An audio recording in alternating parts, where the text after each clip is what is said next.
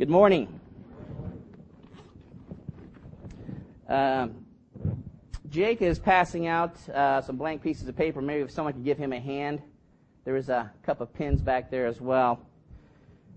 Just looking at the blank piece of paper, I'd like to ask you some uh, questions this morning. What do you consider valuable? What in your heart and mind do you consider to be valuable? And with that I mean of high cost or worth. Valuable. To some, and just, just take the blank side and just write down. If you need a pen, just raise your hand. We'll pass one out. Um, what do you consider to be of high value or cost that you own, that you have? For some, it could be a house. If you live in the Bay Area, a house costs a lot. The prices are increasing for a long time. Now there's concern that the prices are dropping. There's a lot of money, as we say at work, there's a lot of money on the table there, isn't there? High value.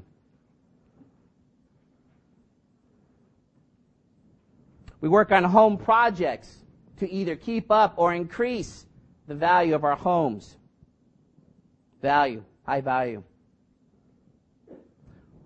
Might be a vehicle. I bought a truck recently.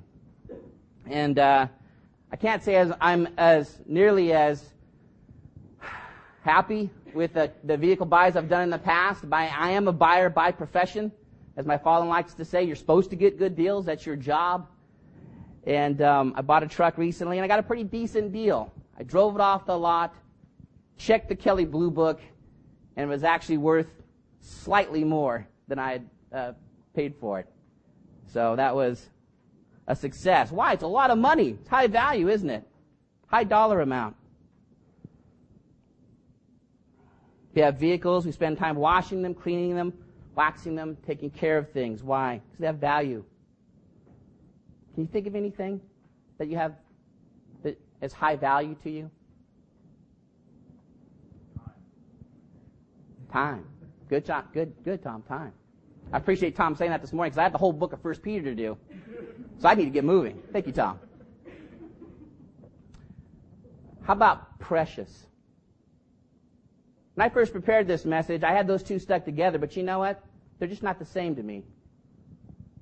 Because value, they're similar, but value, to me, I think of dollar amount. Precious could be dollar amount. Precious metals, gold, silver, right? But I also think of dear. I also think of beloved, cherished, highly esteemed. Some of those things you can't put a dollar amount on, can you? Can you think of anything that you have that to you is precious? I didn't bring it this morning, but uh, Abby's got this trophy she won a couple years ago. And boy, that thing's precious to her. She won it doing that Awana Grand Prix uh, race. And if you come over, sorry, you're going to hear the whole story, and she's going to come show it to you. Why? Because it's precious to her. It's valuable. She esteems it. It's beloved in her heart and mind. Other things. Our health is precious, isn't it? We often take it for granted until you get sick. I look at my little ones, and again, they're going through another cycle of something. I'm not sure what it is. The girls all got it. Thankfully, Joshua doesn't have it right now. And you look at them and I say, it's miserable being sick, isn't it? It's no fun. We take our health for granted. Okay. You think of anything precious and or valuable? All right. Set that aside in your mind. Let me just ask you some questions. I think you're going to get this pretty quick. I want to reinforce who we're going to talk about today or who's going to be speaking to us. Who is it from the Bible who said to Jesus, You are the Christ? the Son of the living God.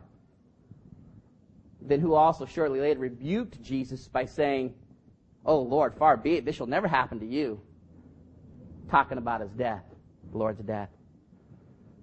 Who, when he did not want, who, when he did, didn't know what to say, answered and said, Rabbi, it's good for us to be here. Let's make three boos. one for Moses and Elijah and for you when he's on the Mount of Transfiguration. It's getting to be a little obvious, isn't it? Think about who this is and what he's been through as I read these to you. Who, when he saw Jesus walking on the water, asked the Lord to bid him come and got out of the boat and walked on water. At least for a short while. Who, when told all would forsake him, promised he would never forsake the Lord. And who, when he was told that he would deny Jesus, said he would never deny the Lord. He would die for him if he had to. And then who, when he did deny the Lord, went out and wept bitterly. Who was restored very specifically by the Lord,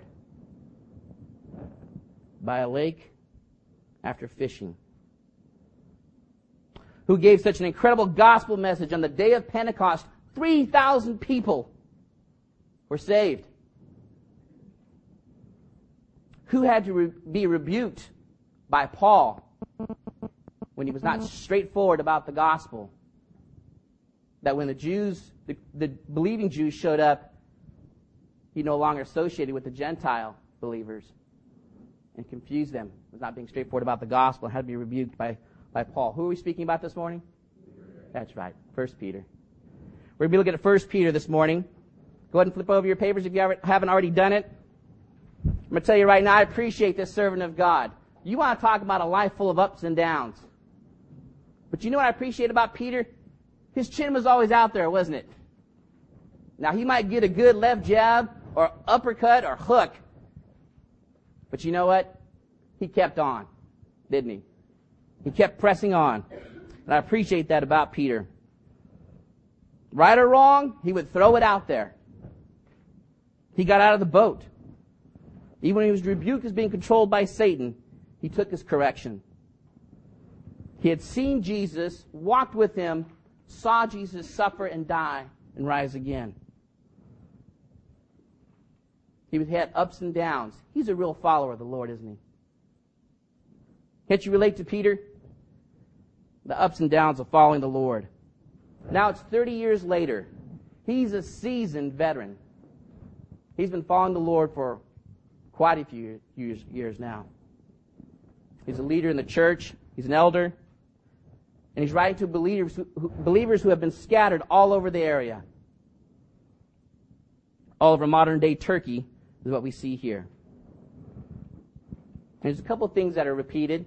You see them listed on your little notepad there. Precious things. Precious. You get precious things. Mentioned six times about four different things in the book of 1 Peter. And suffering. Suffering is mentioned 17 times. Oh, did I just give that away? I was going to make you guys count that one. See if you can find more. Actually, there might be one or two more I might have missed.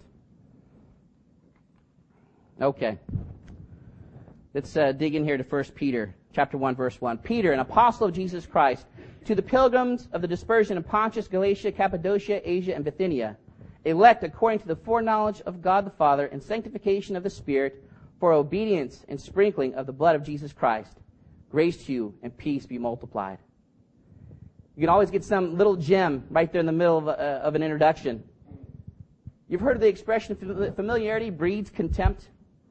You know, sometimes you get to know someone a little too well. You had real high thoughts of them and they kind of you start to see they've got feet of clay just like you.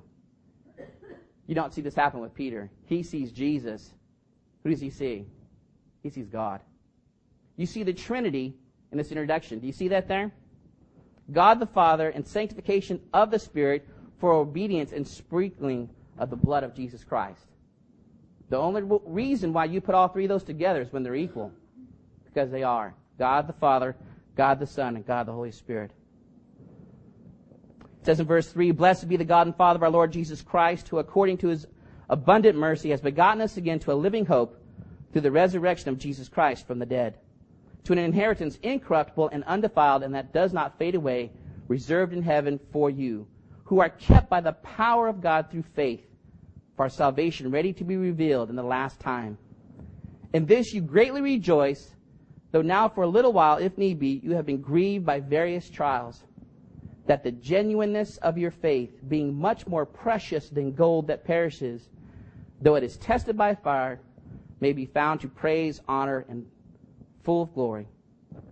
Praise, honor, and glory at the revelation of Jesus Christ, whom, having not seen, you love. Though you do not see him, yet believing, you rejoice with joy inexpressible and full of glory, receiving the end of your faith, the salvation of your souls. Of this salvation the prophets have inquired and searched carefully, who, pro- who prophesied of the grace that would come to you, searching what or what manner of time the Spirit of Christ who is in them was indicating when he testified beforehand the sufferings of Christ and the glories that would follow. To them it was revealed that, not to themselves, but to us, they were ministering the things which now have been reported to you through those who have preached the gospel to you by the Holy Spirit sent from heaven, things which angels desire to look into. Do you see that there, the first precious thing? What verse is it in? Verse 7, very good. It's called the genuineness of your faith. True saving faith is valuable. Think about it. What else is there in the whole world that can take you from the kingdom of darkness, the power of Satan, the, uh, the unbreakable control of sin, besetting sin in your life, and set you free from all those things and bring you into the kingdom of God's dear Son and with power over sin in your life?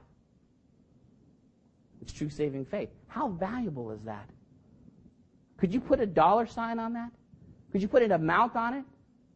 It's just precious. It's just precious. I'll tell you a quick story. There was a brother at um, Fairhaven. His name was Milt Johnson. Anybody know Milt? A couple, two, three, maybe a half dozen. Every time I'd go up and talk to Milt, one of the first words out of his mouth, he'd ask about something about the Lord, and I'd tell him whatever I knew. If it was something encouraging the Lord was doing, he'd go, oh, that's precious. That's precious. You know? And you could just tell this was a man who worshiped the Lord. And he, he appreciated the things of the Lord in an everyday, real, live, day by day way. Just, just as another aside, one day I was there at the breaking of bread, and I, I, got, I, wanted, I felt led to stand up and speak. And Milt stood up at the sec- same time, and he was already worshiping the Lord. So I just sat back down. Literally, the Lord shook the earth by the time he was done praying. There was. There was an earthquake in San Leandro in that area at that time. It was the smartest thing I ever did in my life. To sit down when Milt Johnson got up to worship the Lord. He valued the Lord.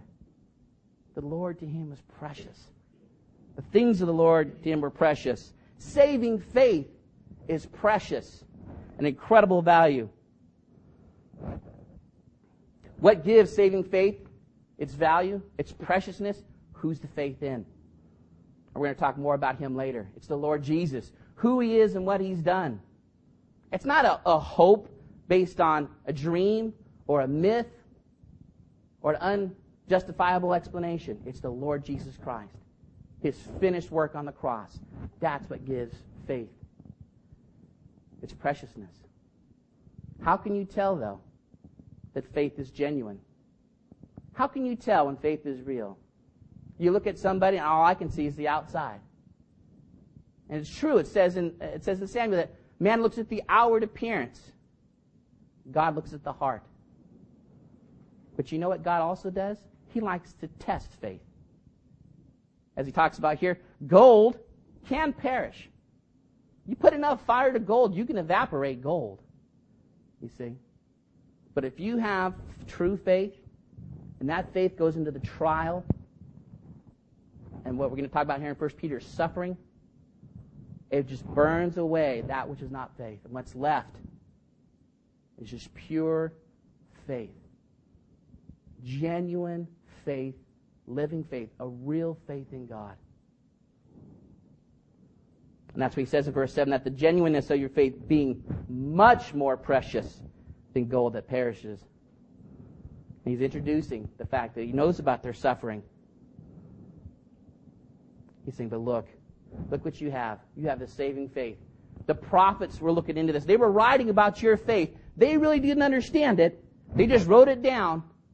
And now you're experiencing it. You know what Christ, who Christ is. You know what he's done. And he is living inside you by the person of his Holy Spirit. Wow. Brothers and sisters, we don't know. We don't appreciate. I'll tell you right now, I don't appreciate the way I ought to. This incredible fact.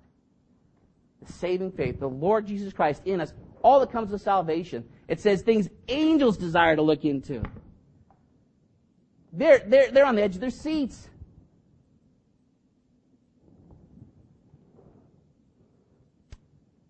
In light of that, what next? Verse 13.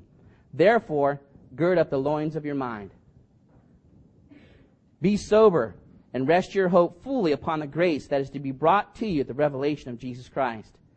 As obedient children, not conforming yourselves to the former lusts as in your ignorance, but as he who called you is holy, you also be holy in all your conduct, because it is written, Be holy, for I am holy. And if you call on the Father who without partiality judges according to each one's work, conduct yourselves throughout the time of your stay in fear.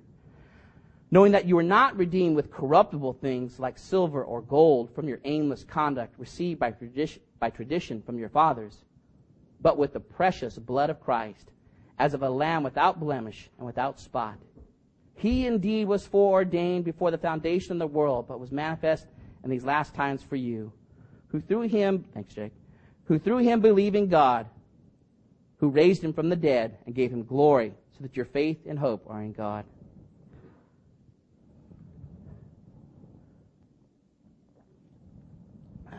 What does Peter tell us here?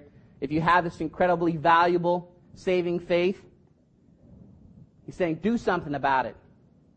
It says, gird up the loins of your mind. What does that mean? What's girding up your loins, and how does that have to do with your mind? Well, actually, it doesn't. Okay, it's a little bit of a twist of, of an illustration. When, the, when, when an Israelite, he'd wear a long robe, it'd go down to about, you know, about his ankles or so. It would go past his knees to thereabouts. Well, you couldn't run. You couldn't do battle like that. So what they would do is they'd pull it up and they would tie it off. So that way you could move. You could do some damage, as it were, as a warrior, as a, as a fighter. You see, you would gird up the, your loins. See what the Lord is telling us here? You have an incredibly valuable faith. Now do something with it. Get mentally prepared. Because we, we live in a society that just floods us with mental laziness, doesn't it? I remember one brother preaching on years ago, amusement. You know what amusement means? You know what muse means? What does muse mean? To think. What does ah mean? No, not, without amusement, not thinking. You see? Do I take my kids to Disneyland? Yes, yes, I have. Sure, I have. Do we go to amusement parks? On occasion. But see, the enemy out there wants us to be flooded with that, to be drunk with distractions, with amusements. What's Peter saying here? Be sober.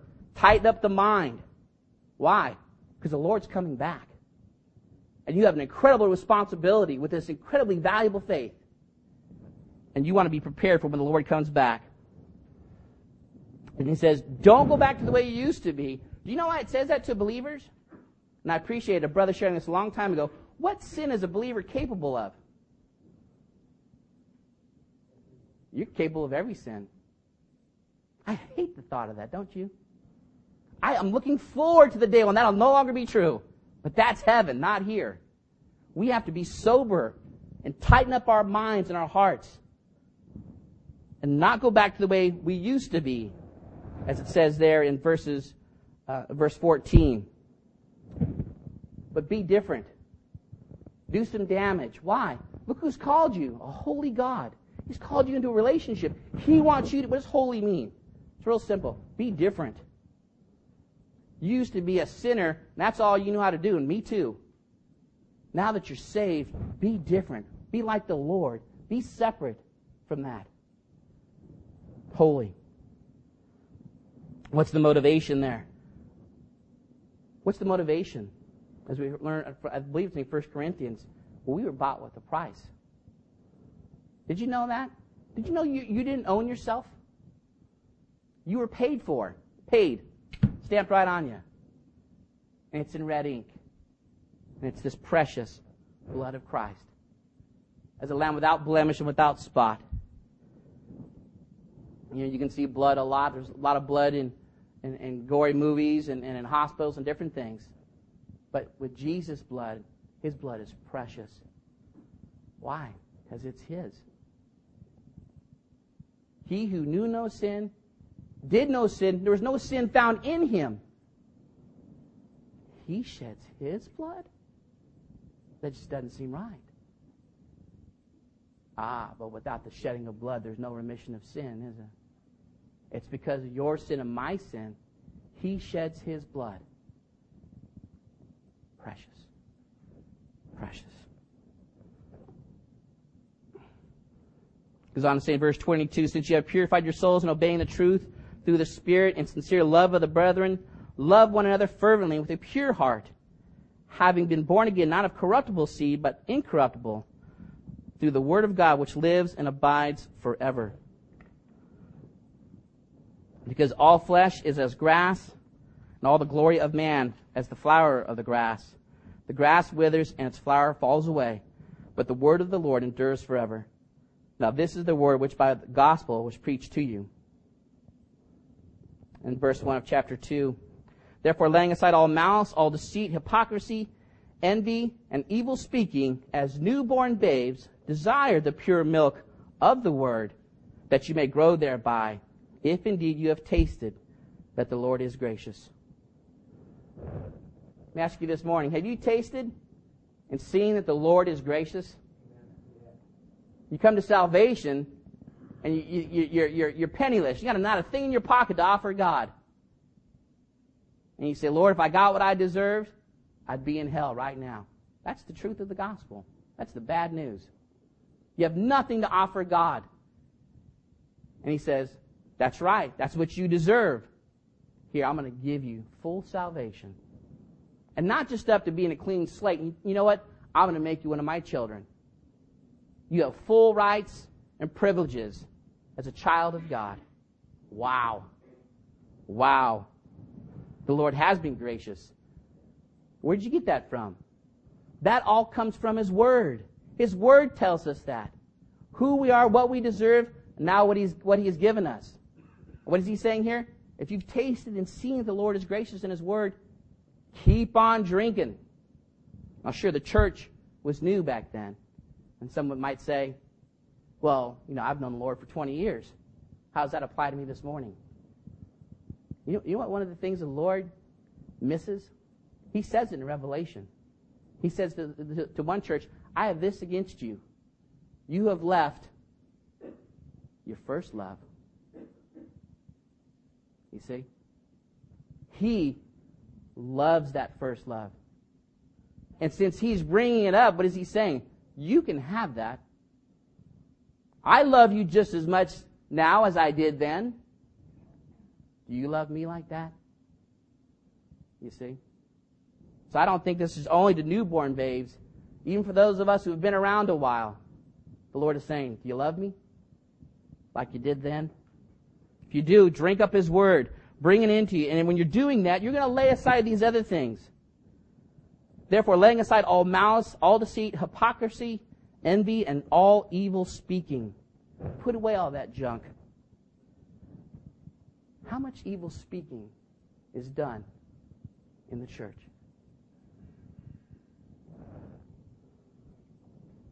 Not just about our government, not just about society in general, but how much evil speaking do we do against our own brothers and sisters in the Lord?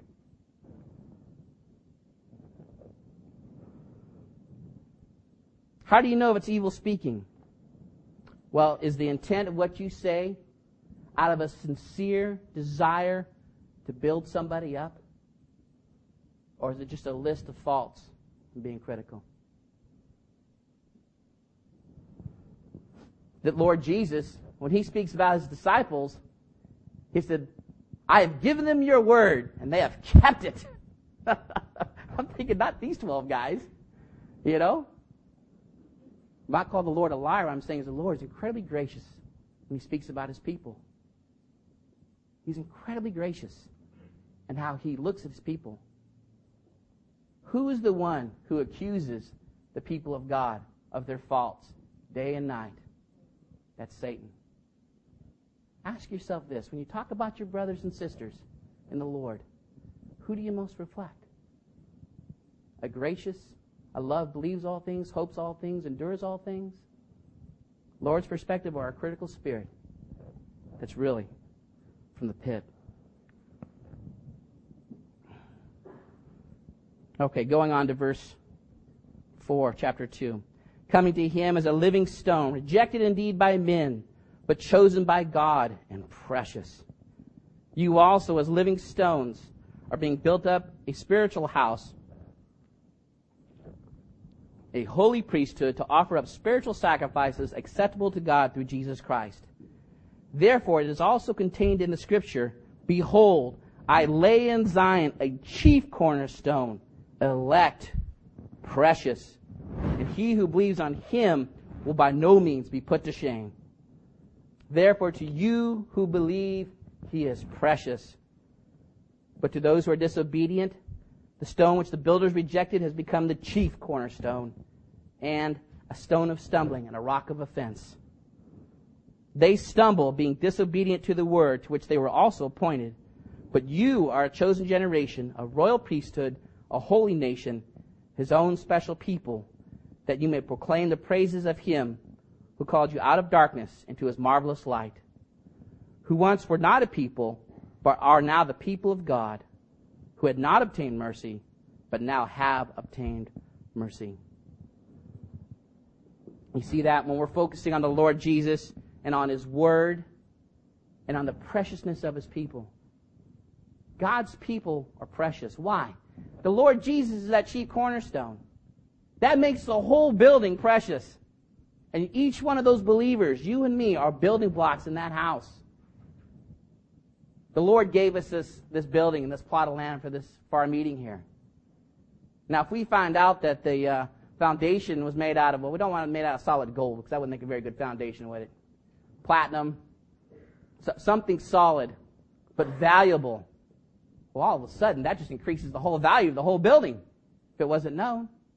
You see, the Lord Jesus is precious and each of his people, because of their association with him, makes them precious, of great value.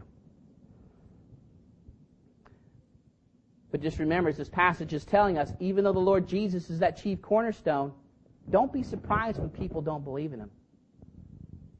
It says, the, the stone which the builders rejected, the Lord came to his own, and his own received him not. The Jewish leaders rejected him. So when you go out of this building, you leave your houses and your quiet times come Monday morning, and you go out in that world, yeah, they, they, rejected Jesus. There's a good chance they're going to reject you. And that's another bit of suffering, isn't it? We don't suffer in the States like a lot of our brethren do around the world, but we have a little bit here and there. That's part of that. It says, Those who live godly in Christ Jesus will suffer persecution. If you want to mold into like what the world is, no worries, you won't suffer. And it's a good question to ask. You know, I don't suffer too much. I've asked myself that at work. You know, I haven't had very many conversations. I don't go around shopping for suffering. Let me just make that clear.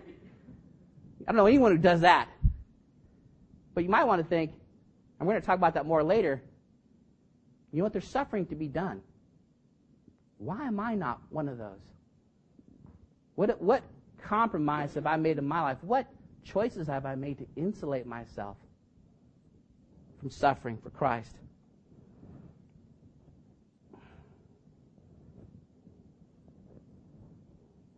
The Lord Jesus. The whole world can reject the Lord Jesus. You know what the Father says? I don't care. You're all wrong. He's valuable. You see? It says, He who trusts in Him will not be put to shame. You'll be put to shame by the world because they think you're crazy. This is a Jewish guy who died 2,000 years ago. What do you mean he's precious and valuable? God the Father says, You won't be put to shame in front of me. Jesus is precious. Okay, going on to verse 11. Beloved, I beg you, as sojourners and pilgrims, abstain from fleshly lusts which war against the soul, having your conduct honorable among the Gentiles, that when they speak against you as evildoers, they may, be, they may, by your good works which they observe, glorify God in the day of visitation. This is one of my favorite subjects. I love it when the, the, the verse, the, the, Bible speaks about this. So, sojourners and pilgrims. Has anyone here visited a foreign country? Is anyone here now visiting a foreign country? I liked it. That was pretty good. That was pretty good. Sojourner and pilgrim. What's the idea there? You're a visitor and you're a stranger. It's the idea of where you're at is not where you're from, and you're not staying long. You see? This is the command from Scripture. We have a tendency to settle down, don't we?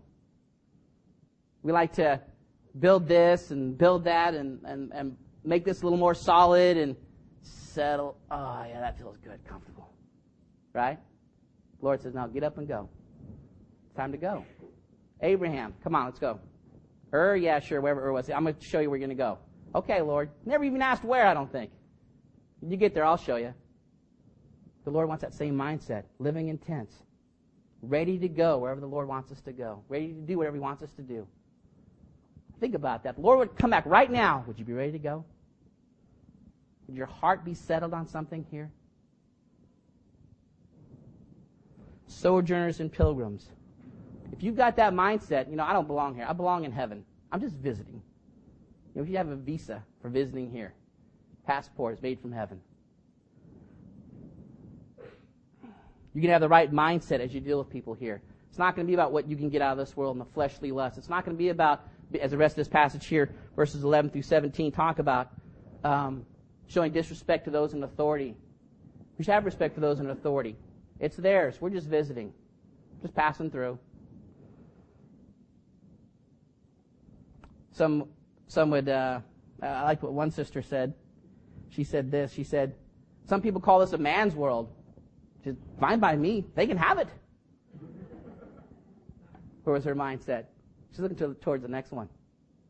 Towards the next one.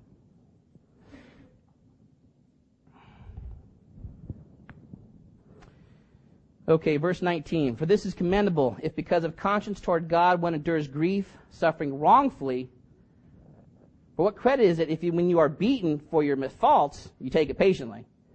But when you do good and suffer, if you take it patiently, this is commendable before God.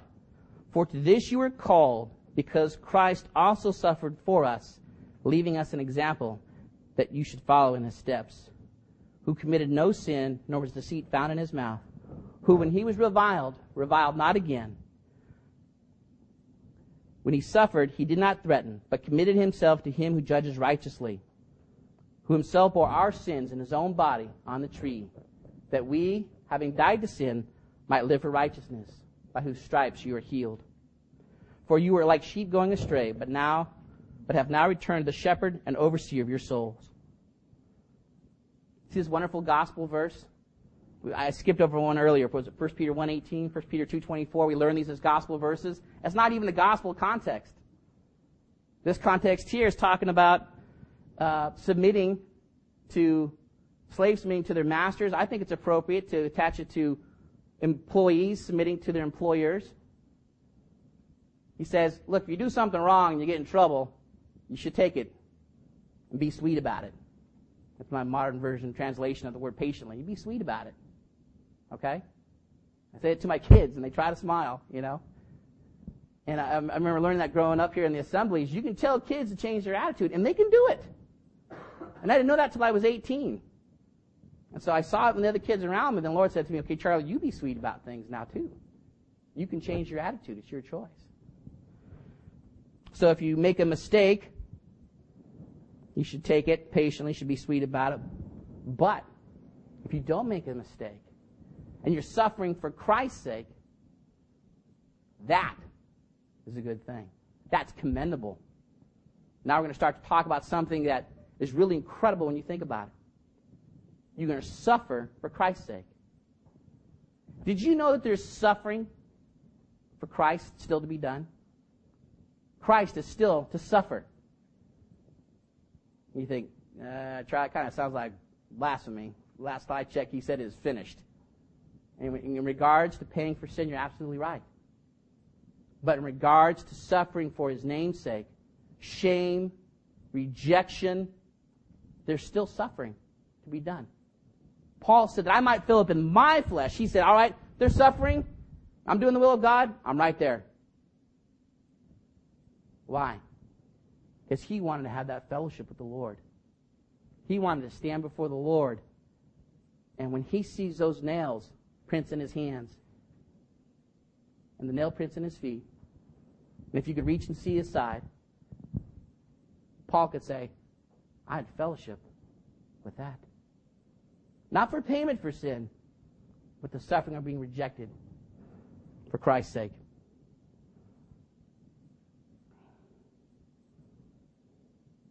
He says, you have to, here's the key though. You have to be, you have to take it patiently. Have you ever been wrongly accused? At work? Maybe at home? You're totally in the right? What do you want to do? Okay, hold on. Just everyone sit down, calm down. Let me straighten you guys all out on this. Let me tell you exactly the way it happened here. Hold on. Right? And that's if you do it calmly. If you're like some of us, you start to not be so calm about it. And to use an old expression from an old brother, you start to lose your sanctification over it. Don't you? Start to get bent out of shape. I didn't do that. You're accusing me. That's wrong. You could do that, but you won't have fellowship with Jesus.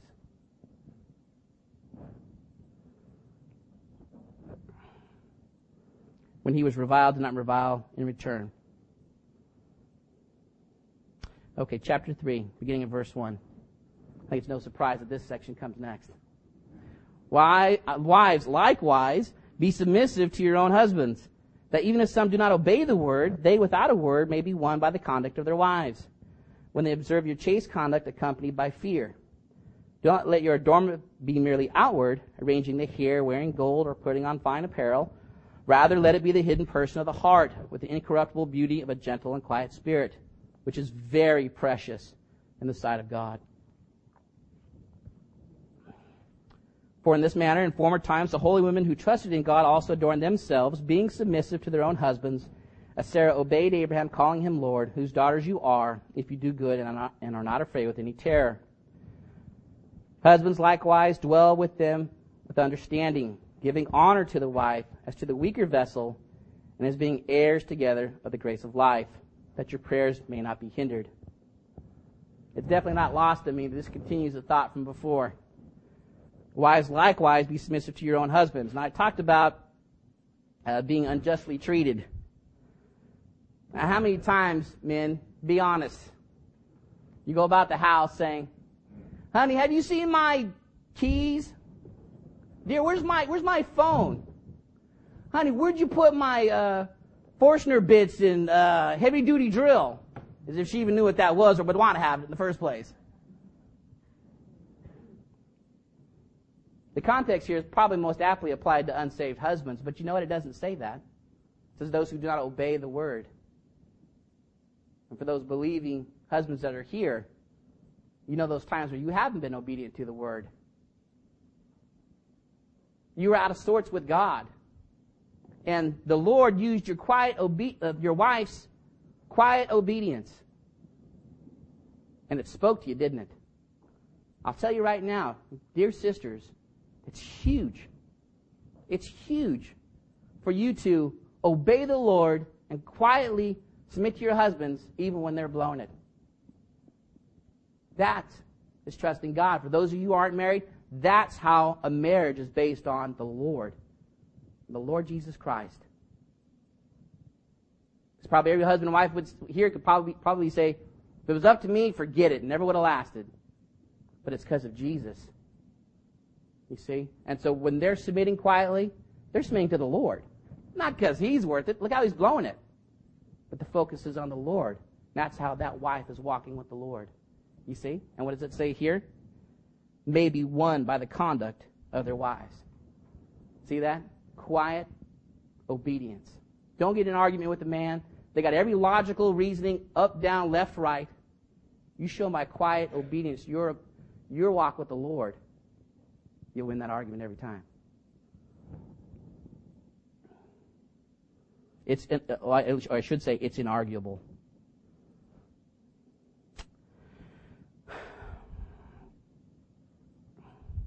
Also, here is a command about putting on things that are beautiful. This is not. It says here, in uh, this word uh, merely, see verse 3. Do not let your adornment by, be merely outward, arranging the hair, wearing gold, or putting on fine apparel. Rather, let it be the hidden person of the heart. Imagine what it would be Think about this. And I want to challenge the sisters here this morning. Imagine this. Imagine the state of the Christian church. Maybe even the change in this assembly. Now, I have no problems with women having an eye for beauty. I think God made you that way. You know what looks nice? You know what looks pretty? And God has made you that way. But think of the time, the concern, maybe even the money that's put in beautification even amongst believing women. Take that as a challenge and say, do I spend as much time preparing my heart before the Lord in that morning as I do preparing the outward? Think about that. What's more important? What is more precious to you? To work on that hidden person of the heart do you see how the Lord describes it here? What does he say? How does he describe this hidden person of the heart? Someone give it to me. Very precious. Thank you. I had to sit down when I read that. Wait a second. The blood of Christ was precious. Genuine saving faith was precious. Jesus as the chief cornerstone is precious. Gentle and quiet spirit is very precious. How does that happen? Because it comes back to Jesus. As a lamb before his shears were silent, so he opened not his mouth. It's Jesus who is that quiet one. He said, For I am gentle and lowly at heart, and you will find rest for your souls. Come to me. You see, when a believing wife, a sister who knows the Lord, has that spirit, who is she being like? She's being like the Lord Jesus. And that's why it's very precious. The Father's looking down and seeing his Son multiplied in the character of the women in the assembly. That's precious. Very precious.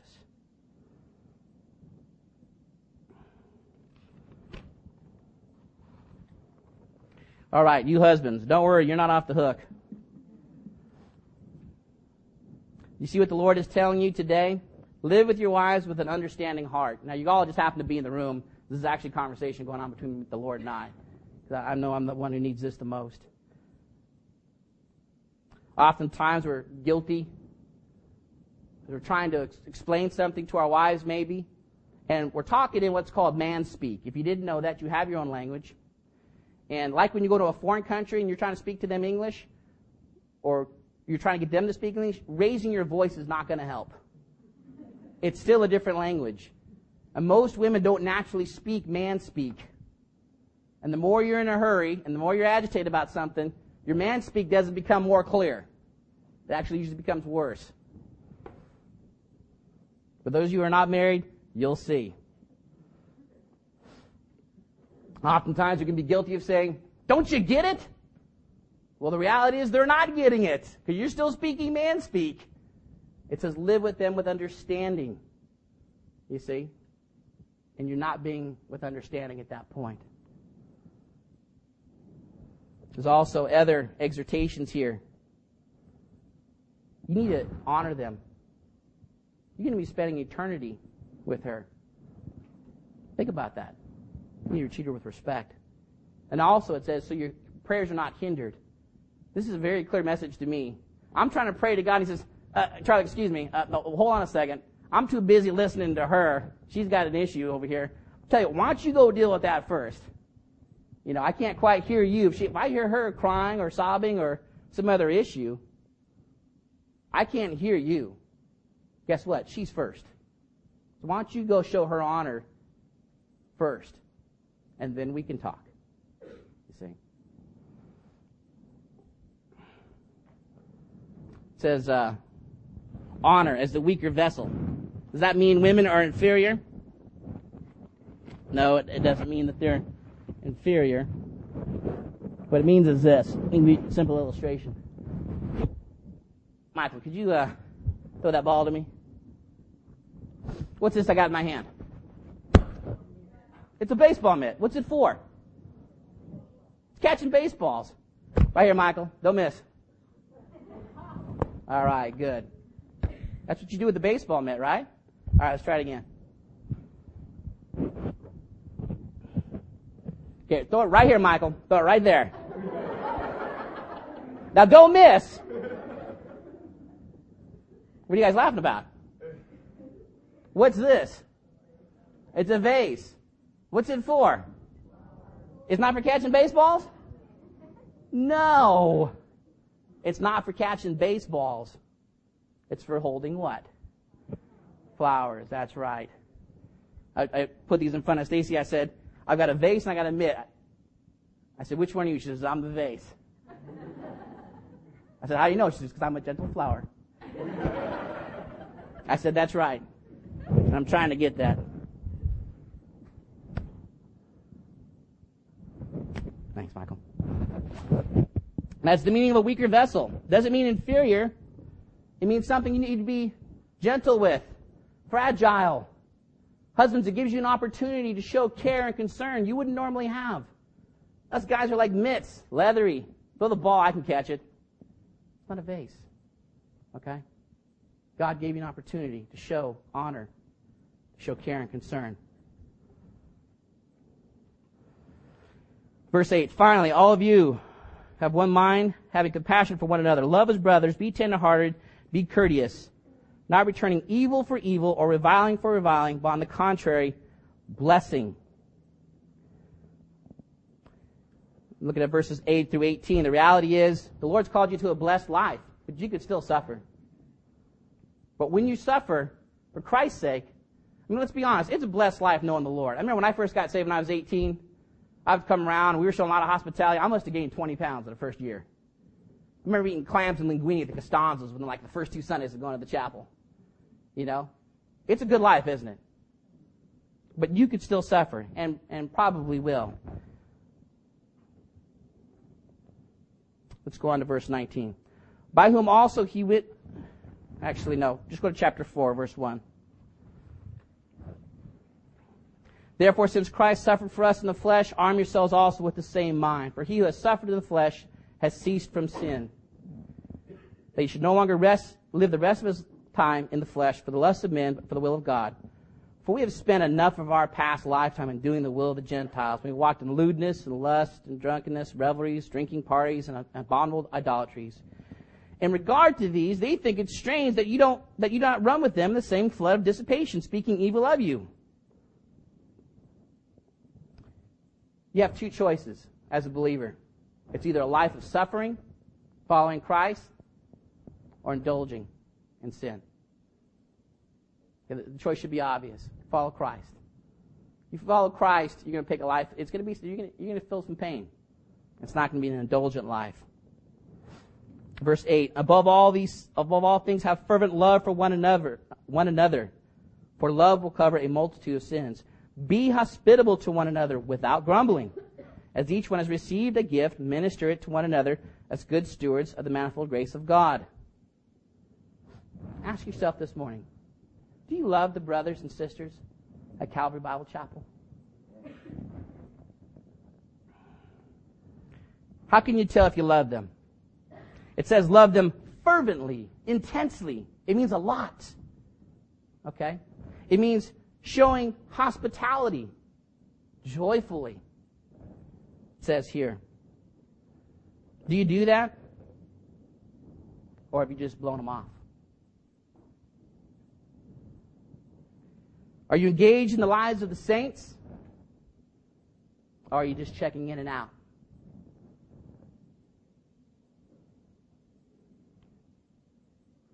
You can glorify God by responding to the environment He's put you in. Also, I believe what this is saying is love, love will cover a multitude of sins. That's true. If you're loving with one another, you can, you can let things go. But I also think of the Lord. When He sees us being gracious with one another, He says this the same measure you mete out to somebody else, it's going to be measured out to you. If you walk along with a critical heart and a critical spirit, the Lord's going to take that same measuring stick and say, okay, well, when we talk, that's going to be your stick. Lord, I need graciousness. I want to work on graciousness towards others because they deserve it, because God says so. And you know what? I could use some myself.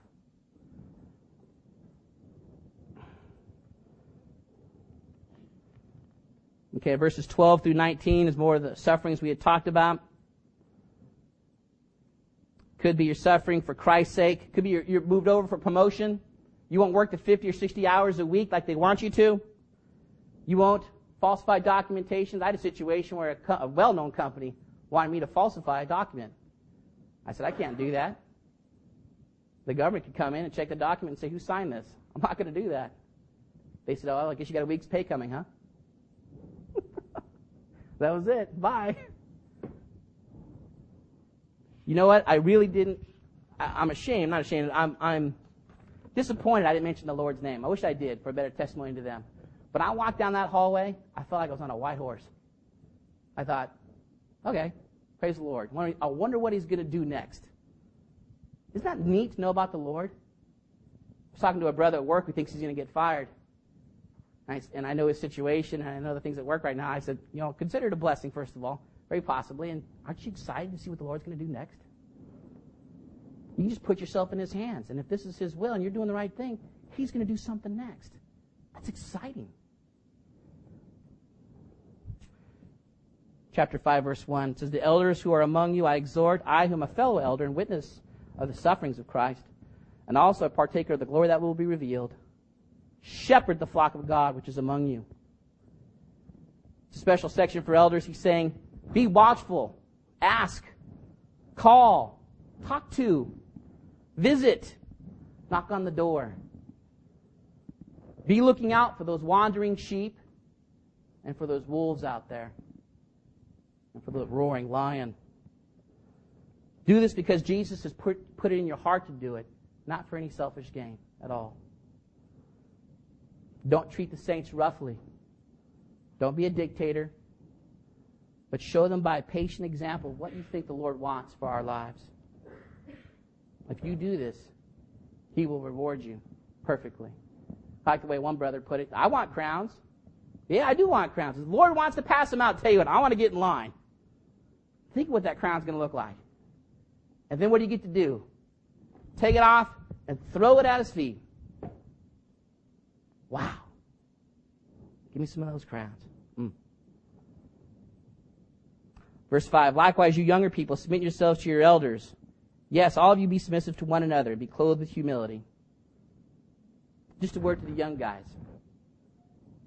We just want to see you succeed in the Lord and we will be held accountable for your lives. Show us that you want, follow, you want to follow the Lord by coming and asking what you think or what we think about what you should do. And the Lord is going to bless you. And I'm going to tell you, it's not because the elders are so brilliant. It's because God blesses when people obey His word. He, that special obedience, when you step out and say, I'm going to submit myself because of what God's word says. You don't have a God that says, What? You're going to obey me? Ah, oh, now I'm really going to let you have it. He's not like that. He says, You're going to obey me. I'm going to, I'm going to give you such a blessing, you're not going to be able to contain it. You see? It says, You all be submissive to one another. Okay, wait a second. Oh, wait a second now. All be so now the husbands are submissive to the wives. Are we blowing things now? And the slaves submissive to the mat? master submissive to the slaves, or is it backwards? No, no, no. We haven't, we haven't lost anything here. He's talking about humility and be clothed with humility. When it's talking about authority, there's only one way of submission and obedience. You have to have a chain of authority. The Father uh, as an authority position over the son, but are they? There, there's no inequality there. What it's talking about here is being clothed with humility. Be attentive to one another's needs. Be submissive to one another and seeing their needs and seeing how you can help them. Take that low place and say, you know what, your needs are more important than mine. And I'm going to minister to your needs. You know what happens when you do that? It's a special thing that God does. When you do that, doesn't He often take care of your needs? You put your needs aside, you put someone else first, and He takes care of your needs as you're taking care of someone else's. Following the Lord is great. Why do we need to do these things? Well, bottom line is the Lord's coming back. And in the meantime, there's an enemy who's going about like a roaring lion. He's had millennia of practice of seeing souls just like each one of us. And as soon as we wander away from the fold, that's when he devours. We need to be tight knit, girding up the loins of our minds together, fervently loving one another, seeing the preciousness of the Lord, and therefore the preciousness of each other. And even in suffering, in suffering, saying that, you know what? If I can suffer for Christ, wow. I can see Jesus one day, see those marks, and say, you know what? I had this much fellowship with the sufferings of Christ. Precious. Let's pray. Lord, we do want to thank you for your word. Lord, we do confess that we have never seen the Lord Jesus, but to us, he is precious, and we do love him. And Lord, we confess our need of girding up the loins of our mind, not being mentally lazy, but seeing the value of your people, seeing the shortness of this life and the, and the impact of eternity. And Lord, living accordingly, being different for you. Lord, we thank you for 1 Peter. We thank you for your love for us. We thank you for the Lord Jesus Christ who gave his life for us. Lord, help us to live in light of who you are, to see the, your preciousness, and to see things and your people as precious as well. For we ask in Jesus' name. Amen.